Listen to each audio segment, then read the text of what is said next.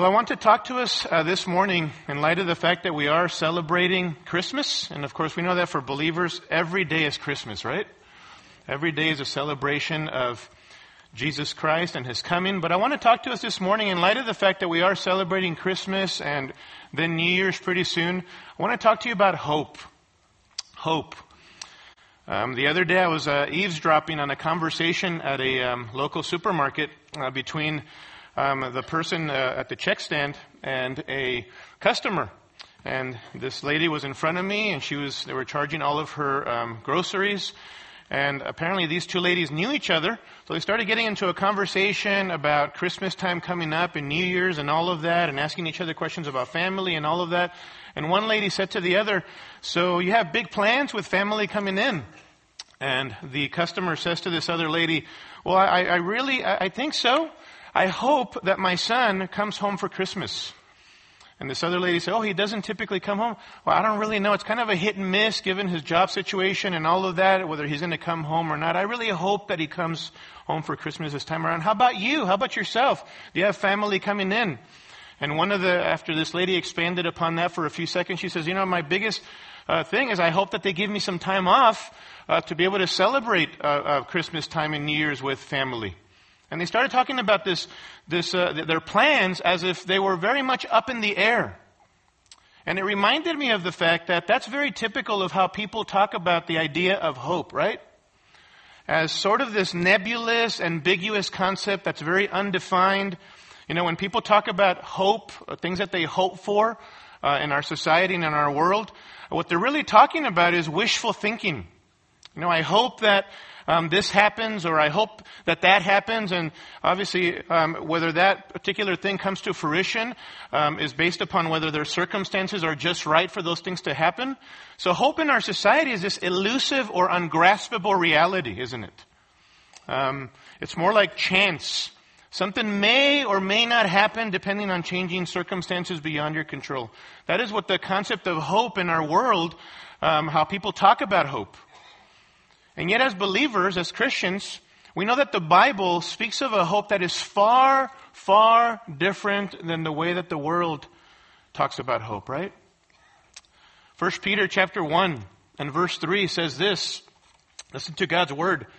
Blessed be the God and Father of our Lord Jesus Christ, who according to his great mercy has caused us to be born again to a living hope through the resurrection of Jesus Christ from the dead, to obtain an inheritance which is imperishable and undefiled and will not fade away, reserved in heaven for you, believer, Christian, who are protected by the power of God through faith for a salvation ready to be revealed in the last time. As Peter writes to these believers who are being, uh, beginning to be persecuted, he writes, beloved, not about some hope that they, um, uh, some chance thing. He talks about something that they can bank upon, right? This inheritance is their hope. And he says this is a hope that is not subject to decay. This is a hope in this inheritance that is not going to be polluted or corrupted. This is a hope that you have that is unwavering. Why? It's a confident expectation because of the fact that it rests upon God's character to fulfill His promises in Christ Jesus, right? That's the hope that 1 Peter 1 talks about. And that's really, for us who are believers, what hope is about. Hope is a confident expectation, a sure, reliable, and dependable reality because our hope, beloved, is, is based upon a faithful God who fulfills his promises in and through his Son, the Lord Jesus Christ, right? The one that we are celebrating this morning. Now, I realize that for many of you sitting in here, you've, you've heard this many times. You've heard from this pulpit and all the other little pulpits all over the church that our hope is based upon God's character and promises in Jesus Christ. That is why we have hope. But how often do you really stop to ponder, to consider, to contemplate? And I would say in response to that contemplation, to really relish upon God's faithfulness to his promises fulfilled in Scripture. How often do you do that? Especially this past year as you read your Bible, how often do you zero in on the promises of God and are reminded on the pages of His holy word of just how faithful your Heavenly Father is to fulfill His word in human history? So that you're driven to, to praise Him as the songs called us to, as we reflect upon truth and God's promises. How often do you do that? I think especially during Christmas time when we celebrate the incarnation of our Savior, it's so important for us to really pause in the midst of all of the busyness in our culture, social media, and everything that we have to do, and shopping and all of that, and the craziness of being uh, cut off by somebody on the street in Burbank or in the surrounding areas, right? How important, beloved, it is for us to pause and reflect upon redemptive history as Christians. See, the hope that we have in Jesus Christ is certainly something that was realized at Jesus' incarnation. When he came to earth, he came as a man. But do you realize that our hope was something that was set in motion a long, long, long time ago in human history? In fact, if you want to go before human history, Ephesians chapter 1 says, speaks of the fact that God from before the foundation of the world, which means before he ever created the universe, set forth a plan to glorify himself in the salvation of sinners in and through his son, the Lord Jesus Christ. That was before human history. God set forth this plan from before the foundation of the world.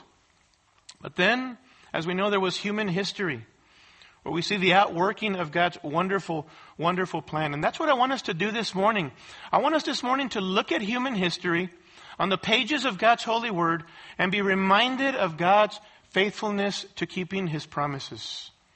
Because, beloved, listen, without the faithful promises of God being fulfilled, we would have no hope this morning. We would have no hope. That's how the world without Christ is described in Ephesians chapter 2 verse 12 having no hope and without God in the world. Listen, if God doesn't step in human history and fulfill his eternal promises, we have no hope and we have no reason to even sit here. We are of all men and women most to be pitied because really we have no hope, right? And so my approach this morning is to simply look at some passages of scripture that speak to us of God's faithfulness in securing our hope.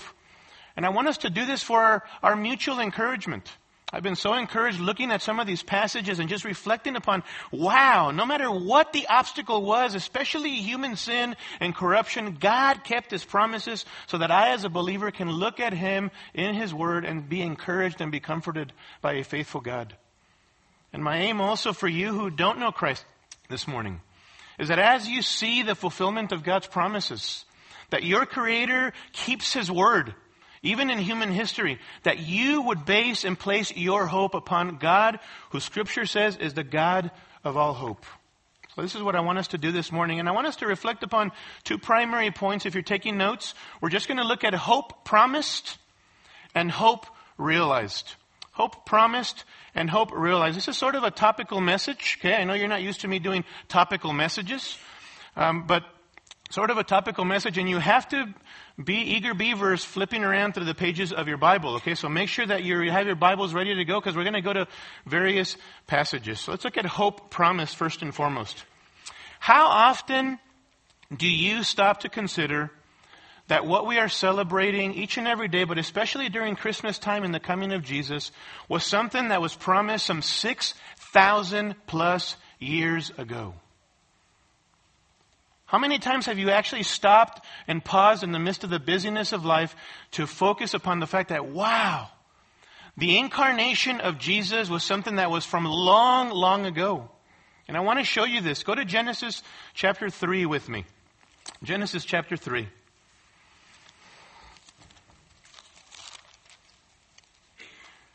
Those of you who are already planning, um, have your Bible reading plans ready to go. How many of you have already picked a Bible reading plan? Hands? Oh man, we got to get on the ball, right? These are the chapters that you will be getting into at the turn of the year, right? And you remember Genesis chapters 1 and 2, the wonderful creation of the universe, of this vast, beautiful universe. And over and over again, we're told in the first couple of chapters of Genesis that God created a universe that was good and indeed very good. And then God created man. And as the crown of his creation, he gave man dominion over it all, didn't he? Everything that man can enjoy was in this garden. And he forbid man one particular thing, not to eat and partake from the fruit of the knowledge, from the tree of the knowledge of good and evil. Enter Satan, didn't he, in chapter 3 of Genesis. And it says that Satan deceived the woman. He began to, to talk to the woman. All the while, by the way, as later on we find that the man is standing there, not stepping in to lead his wife, right? Because she, he later on partakes of the forbidden fruit as well. But, the, but Satan deceives the woman. He causes her to begin to question God's goodness, to question the fact that God had good intentions for them. And she is deceived. And they disobey God, God by partaking of the forbidden fruit. With the result, as we see in Genesis chapter 3, that God renders consequences to each of them. To the serpent, to the man, and to the woman. We see the curses upon the man and the woman in verses 16 and following. But he addresses himself, if you notice, in Genesis 3, verses 14 and 15 to the serpent.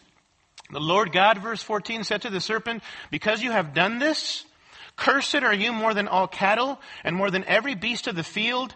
On your belly you will go and dust you will eat all the days of your life. Was God simply just hating on serpents at that moment? We know that's not the case, right? Because look at verse 15. And I will put enmity between you and the woman and between your seed and her seed. The Lord tells the serpent that there's going to be this ongoing war between the seed, the descendants of the woman, and the descendants of the serpent. There's going to be this kingdom of light and this kingdom of darkness as we know it later on. That's going to be, there's going to be this ongoing battle between the two sides. But look at the middle of verse 15, because this is key for us as far as our hope goes. He this future representative of the seed of the woman, he shall bruise, and really that word is crush. He shall crush you on the head, he says, and you shall bruise him on the heel. God curses the man and the woman and pronounces cursing on the serpent as well, but he does it, beloved, notice in verse 15, in hope. In hope. That even though there's going to be this ongoing war, there's going to come forth someday a representative seed of the woman who is going to deliver a death blow upon the serpent, upon Satan. I don't know how many of you have seen that movie, uh, The Passion of the Christ. But at the beginning of the movie, you see, you see, Jesus who is fervently praying in the Garden of Gethsemane, if you remember that scene. And it's a powerful scene. Whether you fully agree with the movie completely, all its aspects or not, I certainly don't. But there's a powerful scene at the beginning where he's in the Garden of Gethsemane and he is in, in deep, fervent prayer, the Lord Jesus. And remember how there's a, the serpent begins to make its way towards the Lord? And I think it ends up ra- trying to wrap its, its, itself around his leg. And what does the Lord Jesus do? Stomps on the serpent and crushes it, right? This is essentially, and in that movie, this is what they're trying to point to, to this promise in Genesis 3.15, that even though Jesus would go to the cross and suffer and die on the cross, i.e. the serpent Satan would bruise our Savior. Jesus, upon his death and resurrection, he would crush the serpent on the head and deliver a final, fatal death blow to the serpent, right? That's what that is portraying. Well, Genesis chapter 3 verse 15 happened in real time, didn't it? And that happened when Jesus went to the cross and even though there were, from a human perspective, individuals who took him, who, who, were responsible to put him on the cross, Jesus rose from the dead, conquering sin and death. Right? And in so doing, crushed the serpent's head, Satan's head, with a, with a death blow. Romans chapter 8, verse 20 says this. It says that the creation was subjected to futility, not willingly, but because of him who subjected it. And then it says, in hope. And what Romans chapter 8 verse 20 is saying is that back then at the creation, God cursed creation, subjected it to futility, and He did it, however, in hope, beloved. In hope what? That one day Jesus would lead a full throttle of people who are followers of Him into victory, right? Conquering sin and death. Well, we see that our hope begins in the Garden of Eden with this promise of a seed. And boy, did we need hope, right? as you begin to read through the book of Genesis, we see that darkness comes very hard and fast after Genesis chapter 3. If you're familiar with the early chapters of Genesis, and I want you to go with me to Genesis chapter 12, you know how much of this um, hope was needed. Because what begins to happen in the aftermath of Genesis chapter 3 is that we begin to see the fullness of corruption and wickedness in humanity. To the point where in Genesis chapter 6 verse 6 it says that God even got to the point where he was sorry that he had made man and he was grieved in his heart. So what does God do?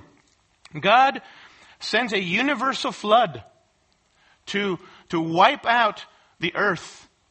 But even then, he was a gracious God in that he chose a man by the name of Noah, if you remember, and he preserves this man's life and the life of his family and the life of many animals. So God wipes everybody out in the ensuing chapters of Genesis chapter 3. And now it's from Noah, in the aftermath of the flood, it's from Noah and these three sons of his that all of the nations of the earth will come. Ham, uh, Ham Shem, and, and Japheth. And the question, if you are a, an eager reader, as I was, even as, an, as a young believer, as I began to understand the contents of Genesis, the question that kept arising in my head was, okay, from which one of these three sons now will God channel his promises of a deliverer? Where will this ultimate representative come from? Which one of these three guys? And of course, as the narrative in Genesis continues, we know that it was Shem, one of the sons of, of, of um, of Noah, through whom now God is going to channel the promises. And from Shem came a man that we're very familiar with, but excuse me, by the name of Abram, who later on was, na- was uh, renamed Abraham. God didn't choose Abraham because he was such a great guy. God didn't choose Abraham because he was a genuine Yahweh worshiper, a worshiper of the one true God. God chose Abraham, beloved, and this is going to be an ongoing theme in scripture. God chooses individuals not because they are righteous in and of themselves. It's because he is a gracious God who wants to keep his promises, right? So he chooses this man by the name of Abraham.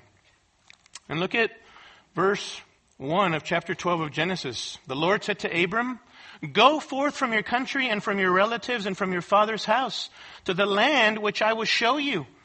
God calls upon this man to basically, he summons him to, to abandon everything that he knows. Comfort, security, family, livelihood.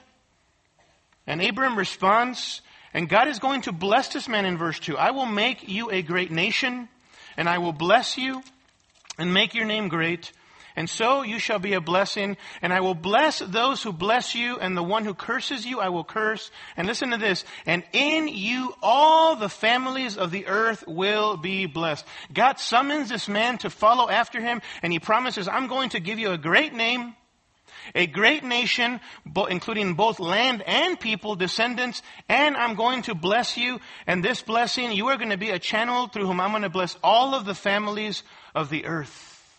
Keep that on the back of your mind. That it is through Abraham that now this blessing is going to come. And ultimately this seed. Go with me to Genesis chapter 15. Here in Genesis 15, God reiterates his promise to Abram, and he's going to make a covenant with him. Genesis 15 verse 1, after these things the word of the Lord came to Abram in a vision saying, Do not fear, Abram, I am a shield to you. Your reward shall be very great. And if you're Abram, um, you're probably thinking at this point, if you know some of the background of the story, his wife is advanced in years, Sarah.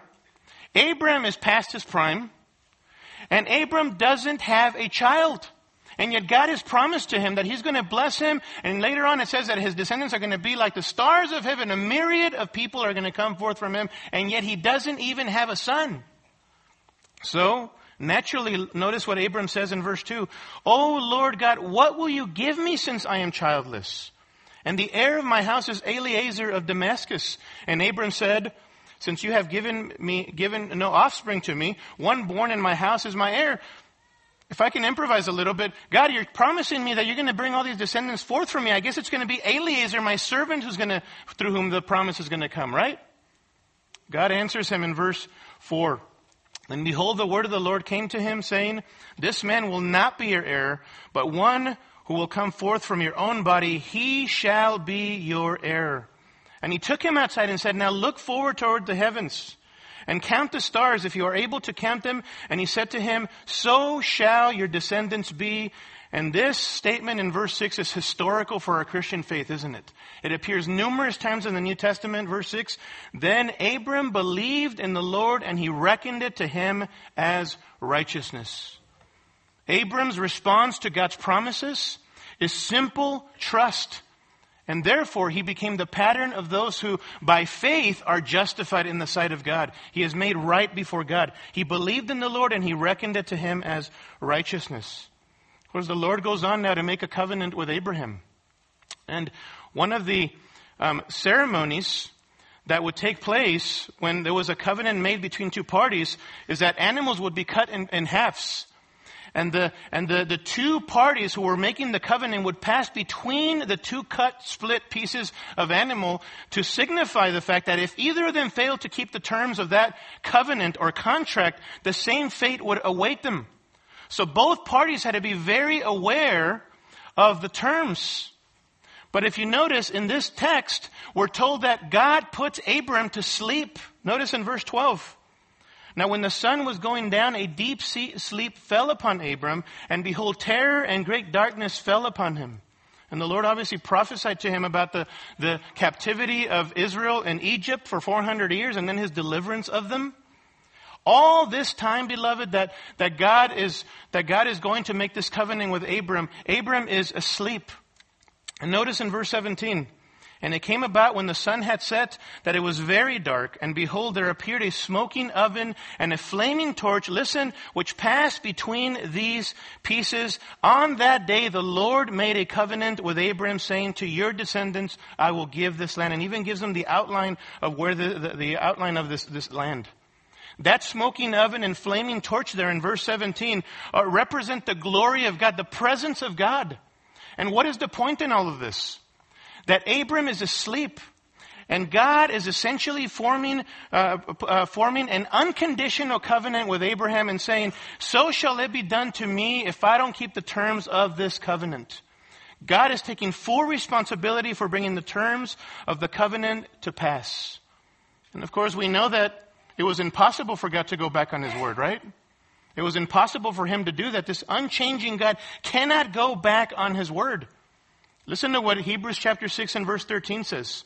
For when God made a promise to Abraham, since he had no one greater by whom to swear, he swore by himself, saying, I will surely bless you, and I will surely multiply you. And so having patiently waited, Abraham obtained the promise. God made a covenant, an unconditional covenant to Abraham on that day that from his loins would come forth a blessing, that Abraham would be the channel through whom he would bless the world. And it was going to be unchanging.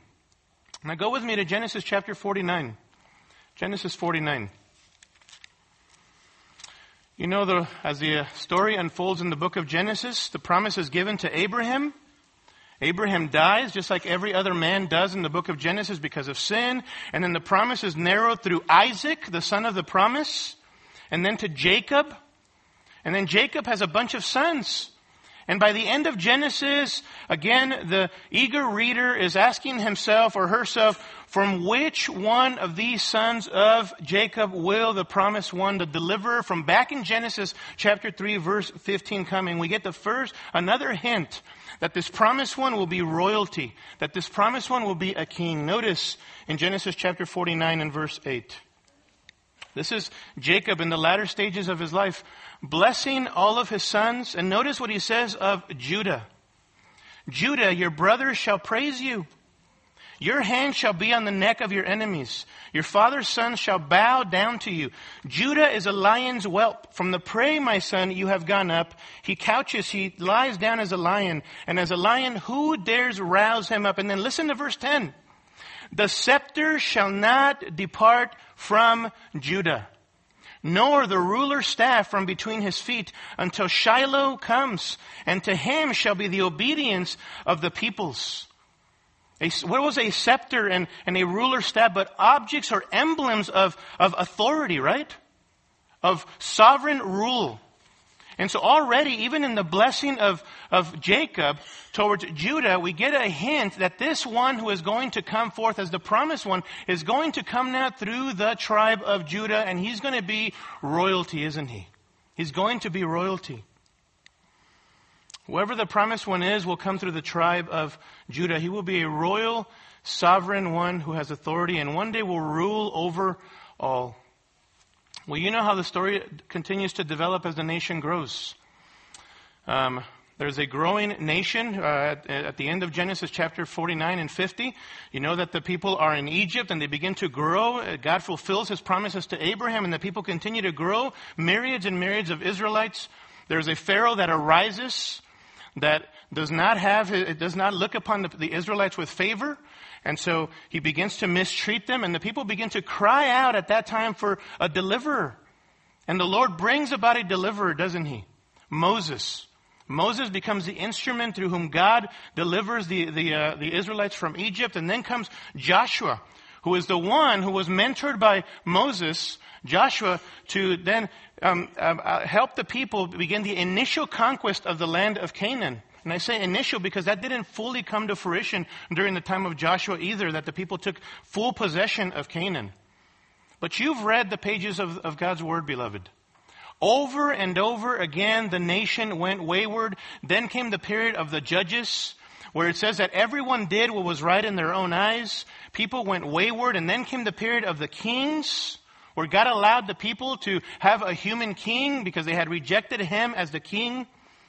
And my heart, every time that I read through the Word of God, cries out this way, where will the promised one come from? Which one of these kings? Because king rises, king falls. Every single king in Israel is a wicked king, right?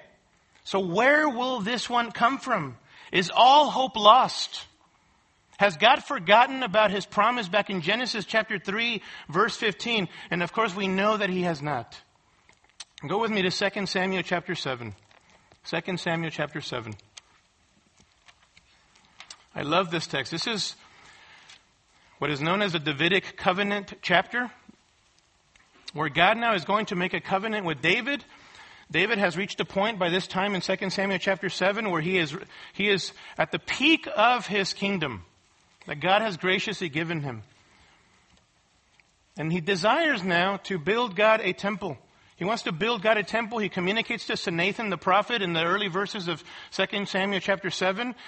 Um, verse 1, now it came about when the, king li- uh, when the king lived in his house and the Lord had given him rest on every side from all his enemies, that the king said to Nathan the prophet, See now, I dwell in a ha- house of cedar, but the ark of God dwells within tent curtains. And Nathan said to the king, Go, do all that is in your mind, for the Lord is with you. But in the same night, the word of the Lord came to Nathan saying, and essentially, if I can improvise again, the Lord says, David, stop right there. I am the one who has done all these things. I have established you. I will build you a forever kingdom. And we see in verse 8 that God essentially begins to reiterate the promises of Abraham now to David Verse 8, Now therefore thus you shall say to my servant David, Thus says the Lord of hosts, I took you from the pasture, from following the sheep to be ruler over my people Israel. I have been with you wherever you have gone, and I've cut off all your enemies from before you, and I will make you a great name. Sound familiar? Like the names of the great men who are on the earth. And then in verse 10, he talks about David having a place, a land for his people. And God is going to establish David. And in verse 11, he talks about the fact that he's going to give rest to David from all of his enemies. But notice verse 12. Notice what he says. When your days are complete and you lie down with your fathers, I will raise up your descendant, literally your seed after you, eh, who will come forth from you, and I will establish his kingdom. And we know on the human level who this is, right? This is Solomon. Look at verse 13. He shall build a house for my name, and I will establish the throne of his kingdom forever. We know later on that it was Solomon who built God a physical temple. But beloved, on the, on the other level, there's somebody else that he is talking about. Because we know that David died physically. Solomon died physically. Every king that came after these guys died physically because of their sin, and the wages of sin is death. He is talking about somebody future, isn't he, as well? How is he going to establish the throne of David's line forever? It's going to be through a future one who is the Messiah, through him. And so here we see again God's promise of a future one who is going to come and be a deliverer. After David, you know what happened? Kings came, kings, kings went, kingdoms rose to power and fell. Israel acted wickedly over and over again. So what does God do in the Old Testament? God sends prophet after prophet after prophet who continues to warn the people to repent and return to God. But did Israel obey? They did not. They didn't repent and return to Yahweh. So Israel was judged by God because of their idolatry and rebellion. And various kingdoms conquered Israel Assyria and Babylon and Persia and Greece and later on Rome. And again, the reader asks himself or herself, was all hope lost? As you're seeing all of this wickedness in the, in the history of the nation, has the nation forfeited God's promises because of their sin and rebellion? And the answer is a thunderous no, right? No. Fast forward 200 years later, after the promises to David and the Davidic covenant in 2 Samuel chapter 7, listen to what Isaiah chapter 7 says. This is Isaiah somewhere around um, the 8th century BC prophesying. Isaiah chapter 7 verse 14, therefore the Lord himself will give you a sign. What is that sign? Behold, a virgin will be with child and bear a son, and she will call his name Emmanuel. It's a beautiful verse that, uh, that so oftentimes during Christmas time we think about and ponder, isn't it? Matthew understood the nature of this child very clear. When after in, in, Matthew chapter 1 verse 22, right after the angel tells Joseph of the fact that she will conceive the baby, he writes this in Matthew chapter 1 verse 22. Now all of this, the announcement to Joseph of this baby Jesus, all of this took place to fulfill what was spoken by the Lord through the prophet, behold the virgin shall be with child and shall bear a son and they shall call his name Emmanuel, which translated means God with us. Beloved, that's 750 years. Isaiah's prophecy in Isaiah 7, that is 750 years before the arrival of our Lord to earth in human form. Amazing faithfulness of God that he would do that. And then Isaiah chapter 9 and verses 6 and 7, turn there with me. Isaiah chapter 9.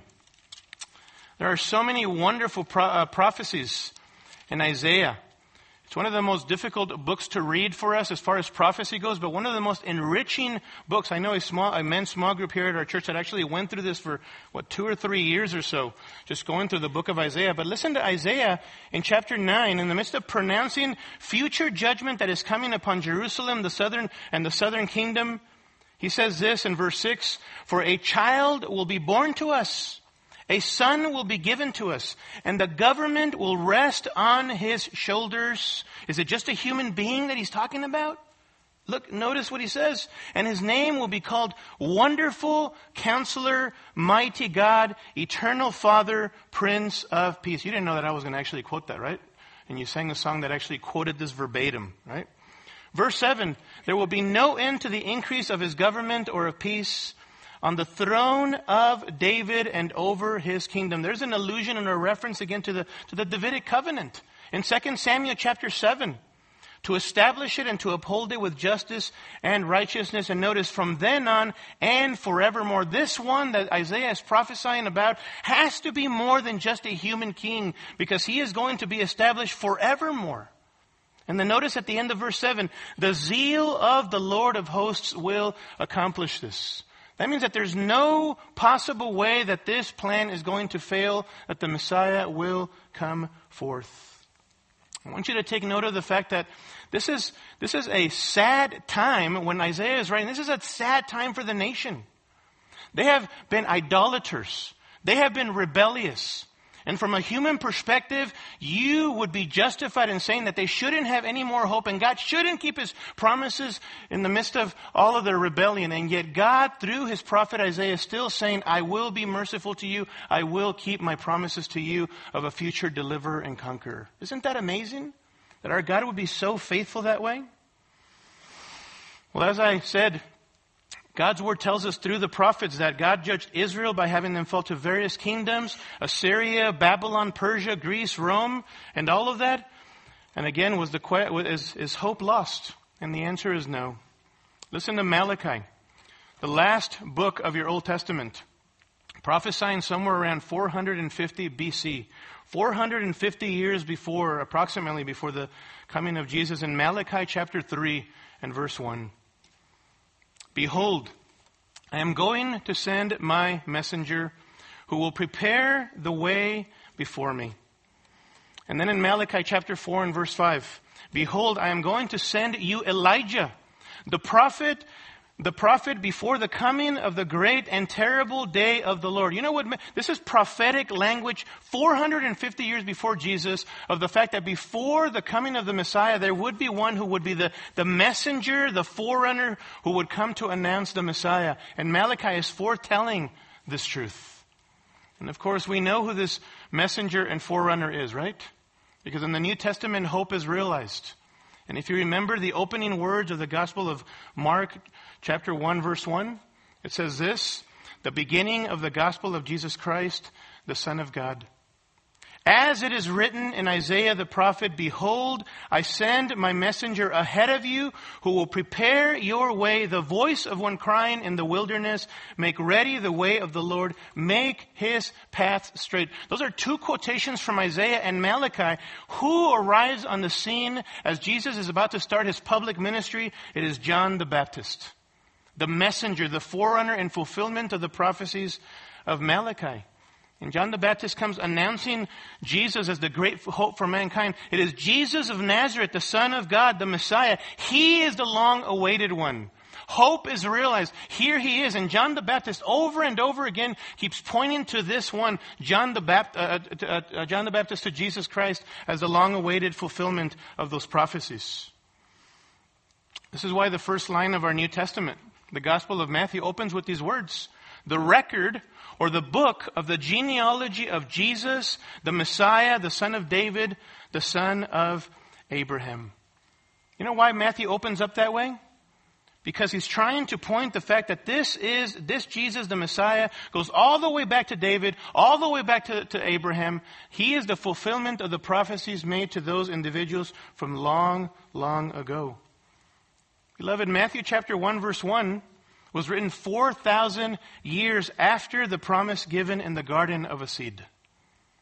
Matthew chapter 1 verse 1 was given 2,000 years after the, the promise given to Abraham, the Abrahamic covenant in Genesis chapter 15. 1,000 years after David is given the, the Davidic covenant in 2 Samuel chapter 7.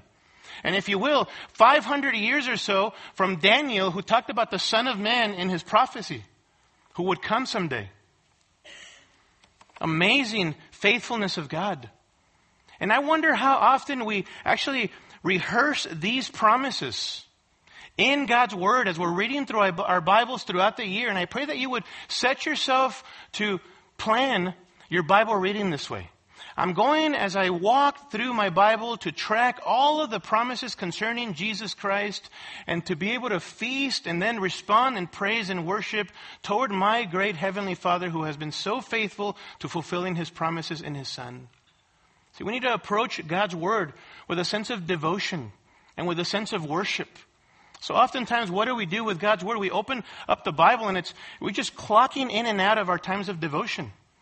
But how oftentimes do you really relish in, in the truth concerning the character of God and His faithfulness? We need to have that kind of an approach, that we would praise God. I want you to see this in Luke chapter 1. Turn with me there to Luke chapter 1.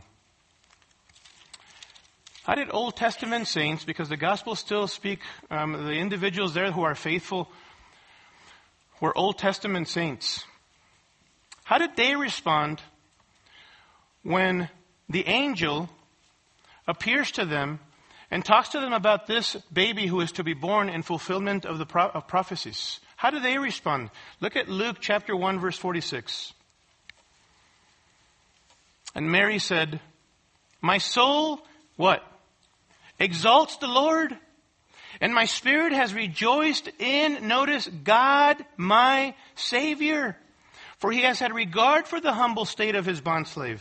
For behold, from this time on, all generations will count me blessed. For the mighty one has done great things for me, and holy is his name. Mary praises God in the light of this baby who is going to grow in her womb, who is the son of God, for the personal privilege that she feels because of God's blessing toward her. But then notice how she expands upon this in verse 50.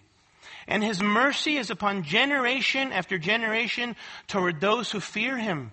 He has done mighty deeds with his arm. He has scattered those who were proud in the thoughts of their heart. He has brought down rulers from their thrones and has exalted those who were humble. He has filled the hungry with good things and sent away the rich empty handed. I mean, why is, why is Mary expanding and expanding and expanding upon, upon the, the blessings of God? Because she recognizes, beloved, as she makes evident in verses 54 and 55, that this Messiah, this little baby Jesus is the fulfillment of his promises to Abraham Abraham from thousands and thousands of years ago, right? Look at verse 50, 54. He has given help to Israel, his servant, in remembrance of his mercy, as he spoke to our fathers, to Abraham and his descendants, notice, forever. Descendants, there's literally seed. Old Testament saints in the Gospel of Luke understood that Jesus, the Messiah, was the fulfillment of the promises to Abraham and to David and to the prophets, right? Notice Zechariah. Zechariah in chapter 1, verse 67. This is John the Baptist's father. He's filled with the Holy Spirit in verse 67, and he prophesied, saying, Blessed be the Lord God of Israel for he has visited us and accomplished redemption for his people and has raised up a horn of salvation for us. Listen to this. In the house of David, his servant. As he spoke by the mouth of his holy prophets from of old, salvation from our enemies and from the hand of all who hate us to show mercy toward our fathers, and to remember his holy covenant, the oath which he swore to Abraham our father. We just saw that, didn't we? To grant us that we, being rescued from the hand of our enemies, might serve him without fear, in holiness and righteousness before him all of our days. And then he says, And you, child, will be called the prophet of the Most High. You will go on before the Lord to prepare his ways, to give, his, to give to his people the knowledge of salvation by the forgiveness of his sins. He's speaking specifically there about John the Baptist because of the tender mercy of our God with which the sunrise from on high will visit us to shine upon those who sit in darkness and the shadow of death, to guide our feet into the way of peace. Zacharias knows. He understood the prophecy of Malachi. And he understood that his son, John the Baptist, was that messenger and was that forerunner. But who does he praise and who does he lift high? He lifts high the name of a faithful God a faithful God who has fulfilled his promises to them. Beloved, listen. If anything should happen for us, especially during Christmas time, as we reflect upon the faithfulness of God, it is that we should be driven to exuberant praise toward our gracious, faithful Heavenly Father. Amen? I don't know what's going on in your life right now. I don't know what disappointments you have. I don't know who has passed away these last few years, and this is such a sad time for many of us who have lost loved ones. I don't know how much the busyness of life has sucked the joy out of you. I don't know what sins you're struggling with. I don't know what burdens you may have. But I want to tell you right now that if you are a believer in Jesus Christ, you are called to rejoice and to praise God in light of the fact that Jesus, your hope, has come. Because you have forgiveness in Him. Because in Him you have all spiritual blessings in the heavenly places. Because in Jesus you have a treasure chest of infinite spiritual blessings so that no matter what is going on in life, you and I should be driven to praise. And we should be telling people in our communities and in our neighborhoods and in our homes, every context where God has you, you should be proclaiming the excellencies of Christ, especially during the holiday season. Amen? I mean, these saints, Old Testament saints, understood that God was a faithful God, and they needed to praise Him and worship Him in the light of what He had done. They had anticipated this Messiah. What many of them, as we look at, we've been seeing in the Gospel of Mark, what they didn't understand, they had this messianic expectation, but what they didn't fully understand was that this deliverer would first and foremost conquer through death by dying on the cross for sins. That's what they didn't understand. And that's what we need to understand. that at his first advent, Jesus came for the purpose of dealing with our sin. He lived a perfect life. Why did he do that? Because none of us are able to measure up to God's perfect standard. None of us are righteous. All of us have fallen short of the glory of God. We are sinners by nature, and we prove the way that we live our lives that we are wretched, wicked human beings. None of us can ever measure up to God's perfect standard. What did Jesus at his first advent, his first coming do? He, he lived a perfect life, perfectly fulfilling all of God's righteous commands. So that those who believe in him, that perfect life is reckoned to our account. Then what did he do? He suffered and he died on the cross in the place of sinners like you and I. Why did he do that? Because you and I can never, ever, ever, ever fully pay for, pay the debt that we owe for our sins. None of us can. So Jesus suffered as the blameless, spotless lamb on the cross in the place of sinners, made full payment for our sins. God poured His wrath upon His own Son because of His great love for us, and He, and he, he, he, he, crushed His Son on the cross for you and I, for your personal sins and for my personal sins. But then, we can't, that's not where the story ends, right? What did Jesus do on the third day? He rose from the dead, conquering sin and death. Why did he do that? Because you and I cannot ever overcome sin on our own. We cannot overpower death. Jesus Christ alone did it. He rose from the dead three days later, conquering sin and death. At his first advent, beloved, if this Christmas time you celebrate anything, it's the fact that you have received the forgiveness of sins by faith in Jesus, and therefore you have hope in Christ. That's what you have hope in His name for those of us who have believed in Him. Can I ask you this morning? What is your hope based upon? What are, your, what are you banking the future state of your soul upon? Is it Jesus Christ? His person as the God man? His atoning work on the cross? Is He the one that you are trusting in? For the salvation of your soul? Or is it other things? Is it a particular belief system that doesn't have Christ in it? Is it, are you indifferent to the message of Christ? Are you trusting in your own works, thinking that somehow your good works are going to outweigh your bad ones, your evil ones?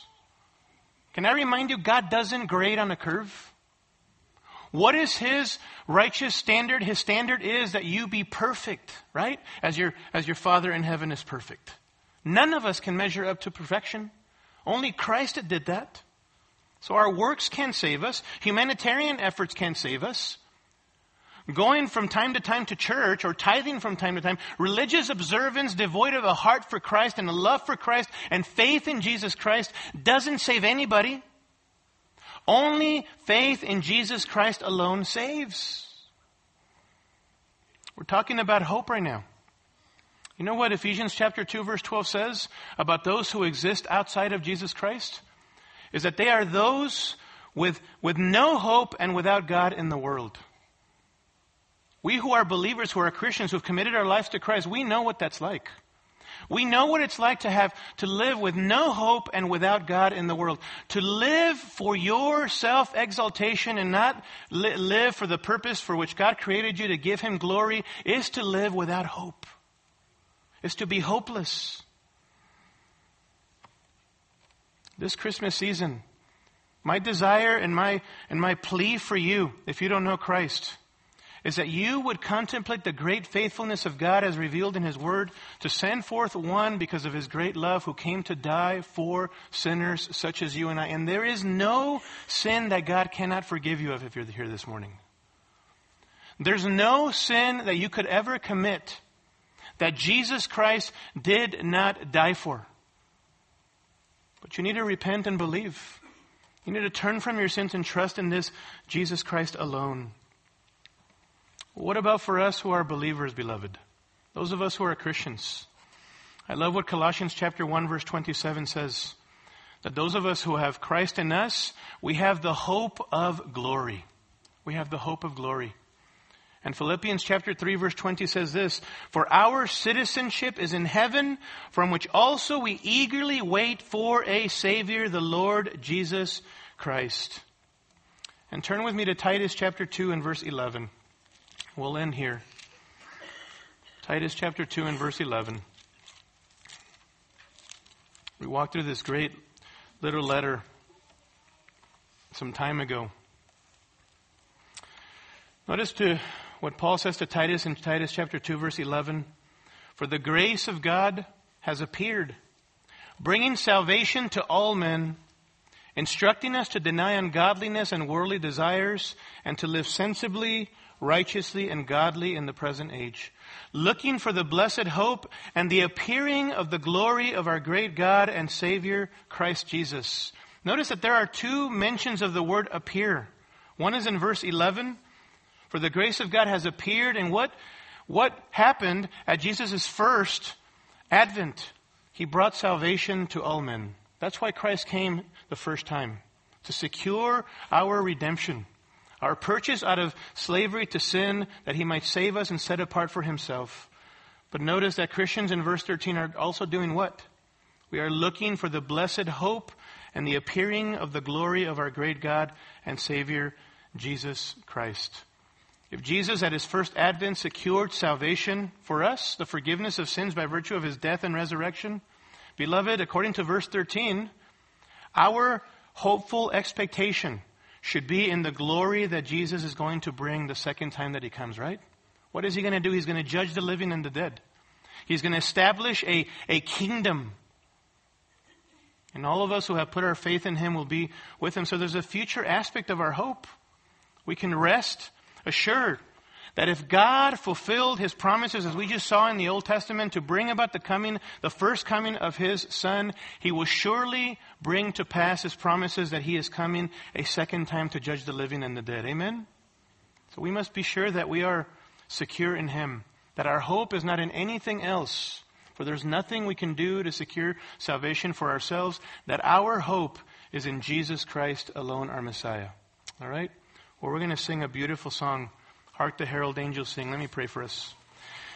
Heavenly Father, Lord, thank you as we look at the pages of your holy word for your great faithfulness. Lord, as even as we read our Bibles this next year and as we delve into your wonderful, precious word, Lord, help us to be people who think deeply upon your character, who think deeply upon your word and who praise you and who, as the psalmists call us to, that we would respond in worship in the light of your great faithfulness and your wonderful character. Father, thank you during this Christmas season for uh, our Lord and Savior Jesus Christ. We thank you for the fact that we get an opportunity to worship him and to tell a world that doesn't know him about one who can forgive them of their sins. We pray all these things in your name. Amen. Scripture quotations taken from the New American Standard Bible. Copyright by the Lockman Foundation.